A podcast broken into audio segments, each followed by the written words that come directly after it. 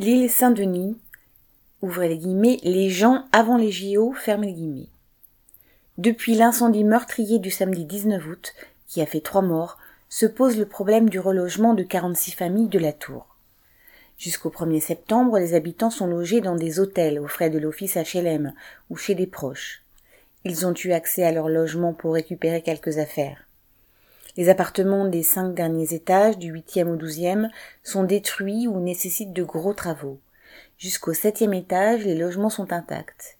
L'office HLM assure avoir nettoyé et sécurisé le bas de la tour en ce qui concerne l'électricité, l'eau et le gaz pour permettre à leurs occupants d'y retourner le plus rapidement possible.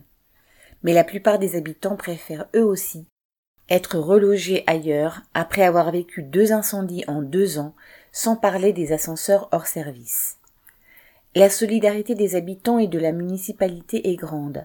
Des salles municipales sont ouvertes aux sinistrés, des repas préparés par des associations locales, des collectes de vêtements organisées. Une cagnotte en ligne a permis de récolter plus de 6000 euros. La mairie a organisé un hommage aux victimes qui a réuni des centaines de personnes. Elle a aussi créé un fonds d'urgence de 50 000 euros et ouvert le centre de loisirs gratuitement aux enfants de la tour.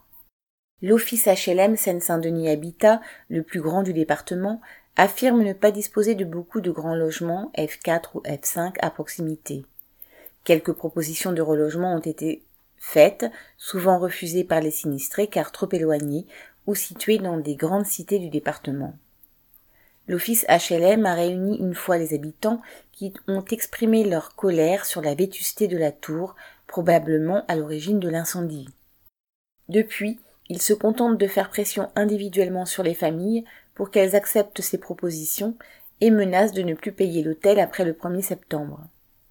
Les habitants ont du mal à croire qu'il n'y a pas de logement à proximité. Dans la commune elle-même, 300 logements viennent d'être construits, mais ils font partie du village olympique destiné à accueillir les athlètes. Face à ce mépris, les habitants se sont organisés en collectif ils se réunissent quotidiennement avec l'aide du DAL, droit au logement entre parenthèses. En réponse au maire qui dit souvent, ouvrez guillemets, les gens avant l'argent, fermez guillemets, ils ont écrit sur la banderole du collectif, ouvrez les guillemets, les gens avant les JO, fermez guillemets. Ils savent pouvoir compter sur le soutien des autres habitants de la ville. Correspondant Hello.